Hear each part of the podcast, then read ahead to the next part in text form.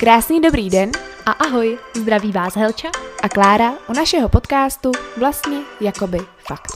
Doufáme, že vás tahle epizoda bude bavit a třeba se dozvíte i něco zajímavého. Ahoj, já vás vítám u dalšího dílu naší dějepisní série a dneska se podíváme na český stát v letech 1471 až 1618, tedy český stát za Jagellonců. Jiří Spoděbrat, což byl diplomat a politik, zemřel v roce 1471 a ještě před svou smrtí doporučil české šlechtě, aby si zvolila panovníka právě z rodu Jagellonců. Tím pádem etapa vlády Jagellonců je od roku 1471 do roku 1526. Jagelonci byli panovnickou dynastií původem z liteckého velkoknížectví. Vládli v Litvě, v Polsku a pak i tedy v zemích koruny České a v Uhrách. Prvním vládcem rodu Jagelonců byl Vladislav II. Jagelonský, který se narodil v roce 1456 v Krakově. Na trůn nastoupil, když mu bylo 15 let. O korunu původně bojoval s Matyášem Korvínem a důsledkem bylo rozdělení zemí koruny České na Čechy a potom Moravu, Slezsko a Lužice, s tím, že v Čechách vládl právě Vladislav Jagelonský a na Moravě ve Slezsku a v Lužici Matyáš. Oba spolu válčili, v roce 1479 podepsali v Olomouci mírové ujednání a v roce 1490 Korvín zemřel a tak vládl Vladislav celé zemi.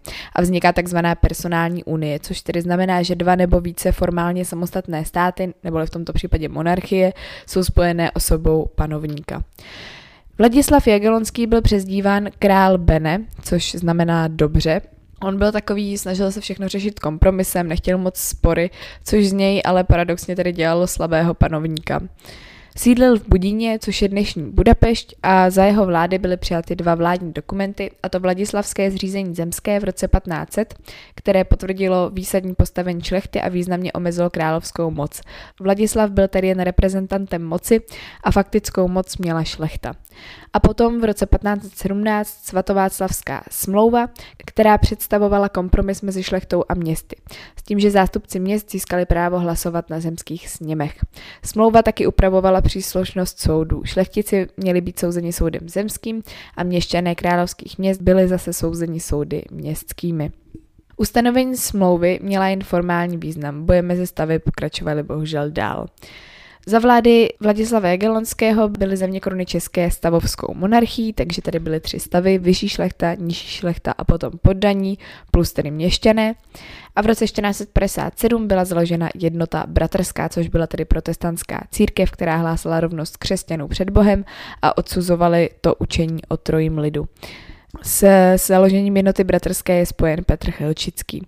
Vladislav potom umírá v roce 1516 a na trůn nastupuje jeho syn. Jeho syn se jmenoval Ludvík, Ludvík Jagelonský a protože nastoupil v deseti letech, tak byl přezdíván král dítě. Vládl od roku 1516 do roku 1526. Jeho poručníkem byl jeho strýc Zikmund I. Starý, což byl polský král a litevský kníže a sídlil také v Budíně. V této době v Čechách soupeřili o moc mocné šlechtické rody, a to e, Zdeněk Lev z Rožmitálu a Vilém z Pernštejna. Kolem roku 1520 kvůli tomu i hrozila občanská válka. Ludvík přijel do Čech a pokusil se situaci nějak urovnat. Byla tedy ustanovena nová vláda s tím, že v čele byl hejtman Kalem z Missenberka, což byl vnuk Jiřího Spoděbrat, jenom tak mimochodem. O Jiřím Spoděbrat jsem mluvila v minulý epizodě na konci ale po Ludvíko odjezdu se všechno vrátilo do starých kolejí.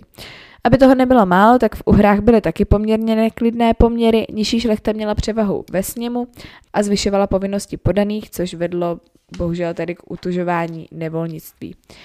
Navíc místodržícím, který měli zpravovat zemi místo nezletilého krále, šlechta vůbec nedovolila ujmout se té vlády a zvolila si vlastní takzvanou regentskou radu, což bylo 16 zemanů, 6 církevních hodnostářů a 6 baronů.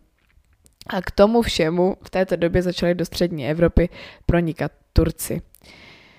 V roce 1526 Turci dobili Bělehrad, čímž si vlastně vytvořili volnou cestu do Uher. V roce 1526 byly, panovaly takové zvěsti o možném útoku na Uhry, s tím, že Ludvík požádal o pomoc papeže, anglického krále Jindřicha VII.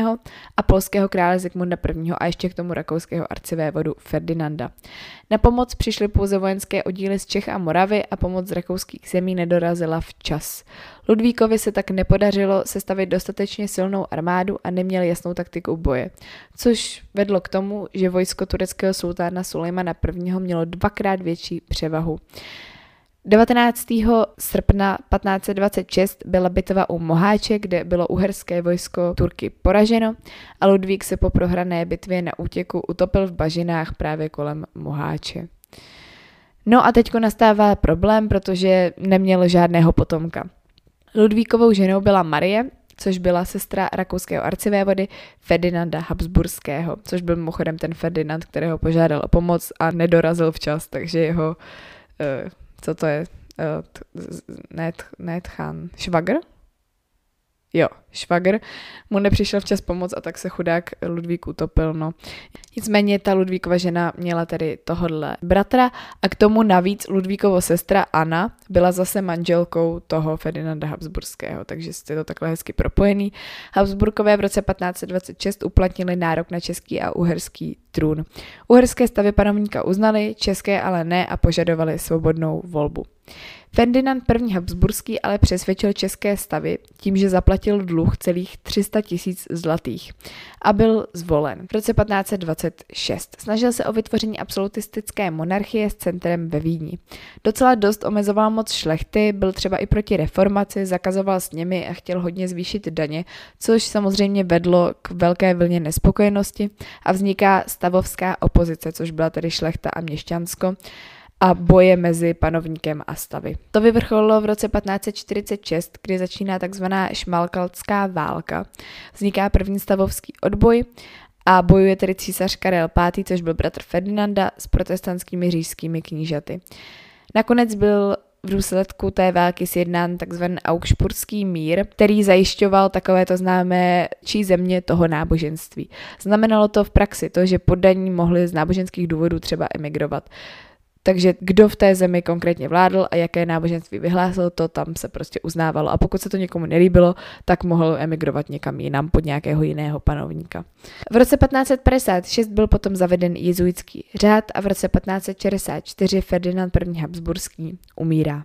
Nastupuje tedy Maximilián II., což byl král český a uherský a po roce 1564 se pak stal i císařem. Byl to luterán a hlásil se k odkazu Jana Husa a v zahraniční politice dělal velké ústupky Turkům, chtěl získat polský trůn, ale na ten mezi tím usedl Štěpán Bátor, jenom tak mimochodem. Jednota bratrská se za jeho vlády snažila legalizovat svou církev, takže představitelé protestantských církví se spojili a v roce 1575 na zemském sněmu předali Maximiliánovi ke schválení českou konfesi. Česká konfese obsahovala mírné luteránství a byly sem zahnuty i požadavky třeba českých bratří. Přijetí konfeze bylo podmínkou proto, aby se Maximiliánův syn Rudolf II. mohl stát českým králem, což se v roce 1576 i stalo. Rudolf II. Habsburský vládl od roku 1576 se sídlem v Praze. Praha se tedy stala císařským městem. Rudolf II. byl císař svaté říše římské, český, uherský a chorvatský král a také rakouský arcivévoda. V roce 1593 porazil Turky a připadlo mu Sedmihradsko a on chtěl v Uhrách hodně posílit svou moc a obnovit katolickou víru. Takže v roce 1604 zakázal jakékoliv jiné než katolické vyznání, což vedlo k povstání v čele s kalvinistou Štěpánem Bočajkem, který využil pomoci Turku.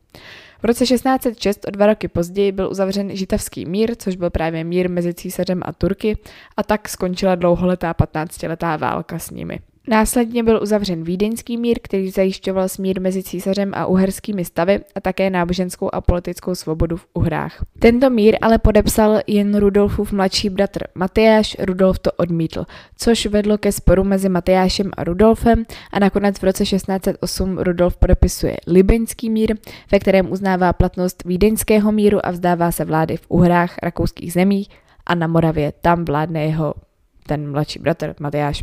A zůstávají tedy Rudolfovi jen Čechy, Lužice a Slesko takže furt samý míry. A aby těch dokumentů nebylo málo, tak v roce 1609 vydává Rudolf II. majestát Rudolfa II., ve kterém potvrzuje českou konfesi a vyhlašuje tedy náboženskou svobodu. S tím, že katolíci by měli mít stejná práva jako nekatolíci. V té době je to nejsvobodnější zákon, co snad jako existuje. Ten majestát je ale vydán pod nátlakem, protože Rudolf II. byl celý život katolík a jinou víru neuznával. V roce 1611 povolil vstup pasovských vojsk do Čech, došlo k drancování země, což byl tady i mimochodem důkaz jeho postupující duševní choroby. A on byl potom donucen vzdát se kvůli tomu koruny a o rok později v roce 1612 umírá. Jinak, kdo se třeba i viděl ten film uh, Císařův pekář a pekařův císař, určitě víte, že on dost podporoval vědu a hlavně i astronomii, takže za jeho vlády se objevují lidé jako Kepler nebo třeba Tycho de Brahe. To je jenom tak pro zajímavost. No a po jeho smrti v roce 1612 nastupuje na trůn ten jeho mladší bratr, ten Matyáš, který sídlo přenesl z Prahy zpět do Vídně a v Praze nechal zřídit místo držitelskou kancelář, což byla kancelář jeho zástupce v Čechách, takového jako správce. Dost podporoval katolictví, často docházelo k porušování Rudolfova majestátu a to všechno vedlo k tomu, že 22. května 1618 nastala druhá pražská defenestrace, protože české evangelické stavy hájily práva katolíků. Spory se táhaly už od let 1609 a vedlo to tedy k tomu, že v paláci Smiřických na Malostranském náměstí proběhlo jednání předáků stavovské opozice a na něm bylo rozhodnuto o provedení právě defenestrace. Z oken Pražského hradu tak byly vyhozeni dva královští místodržící, a to Vilém Slavata z Chlumu a Košumberka a Jaroslav Bořita z Martinic a také písař Filip Fabricius. Touto událostí začal druhý stavovský odboj a tím i celá třicetiletá válka. No, takže tím bych eh, tuhle otázku skoro ukončila. Teď ještě bych chtěla mluvit o pozdní vladislavské gotice, která vlastně by se dala datovat od roku 1471 do roku 1526 a byl to takové jako závěrečné období toho gotického umění. A začíná tedy raná humanistická kultura u nás v českých zemích. Nejvíc se projevuje v umění výtvarném, z malířů třeba Hanuš Elfeldar, který nakreslil tu desku s motivem poslední večeře páně. Jinak bylo velmi rozvinuté zlatnictví, zmonařství, tkalcovství, hrnčířství, kamnářství. V té době právě bylo hodně takových těch kachlových kamen v chalupách. Také to byl rozvoj knihtisku, první tiskárny vznikaly v Plzni, v Praze nebo i v Mladé Boleslavi. A právě tím, že byl vytvořen knihtisk a tisk obecně, tak začaly vycházet i různé manifesty a knihy významných reformátorů, jako například Jana Husa. Pokud by to někoho zajímalo, tak knihtisk vynalezl Johannes Gutenberg přibližně kolem roku 1440. No a to by bylo teda asi všechno. Samozřejmě, jako vždycky, budu se zase opakovat, ale kdyby to náhodou třeba někdo ještě neslyšel, nebo, nes, nebo tahle epizoda byla první, kterou slyší, tak chci upozornit na to, že tohle je jenom střed té otázky, protože všechno je to samozřejmě vrcholný středověk a týká se toho gotika o který jsem teď teda mluvila, o té pozdní gotice, ale můžete mluvit i o té normálně obecně jako o gotice jako takový. A na začátku zase zmiňte obecně vrcholný středověk, takže trojpolní hospodářství, vesnická kolonizace, vznik a zakládání měst, vznik univerzit a co tam ještě bylo, ještě něco určitě. Čení o trojím lidu, to jsem i taky dneska zmiňovala, dvorská kultura třeba, nebo rozvoj zemědělství díky zavedení toho trojpolního hospodářství a obecně i třeba rozvoj národních států, jako je Anglie nebo Francie, takhle v Evropě. No, takže to můžete všechno říct a tím zaplníte hodně času. Takže tak, takže to by bylo asi všechno k tomuhle dílu. Já doufám, že se vám líbil a uslyšíme se zase příště. Naslyšenou. Pokud by vás zajímalo víc, tak nás určitě sledujte na našem Instagramu, kde se jmenujeme Jakoby podcast.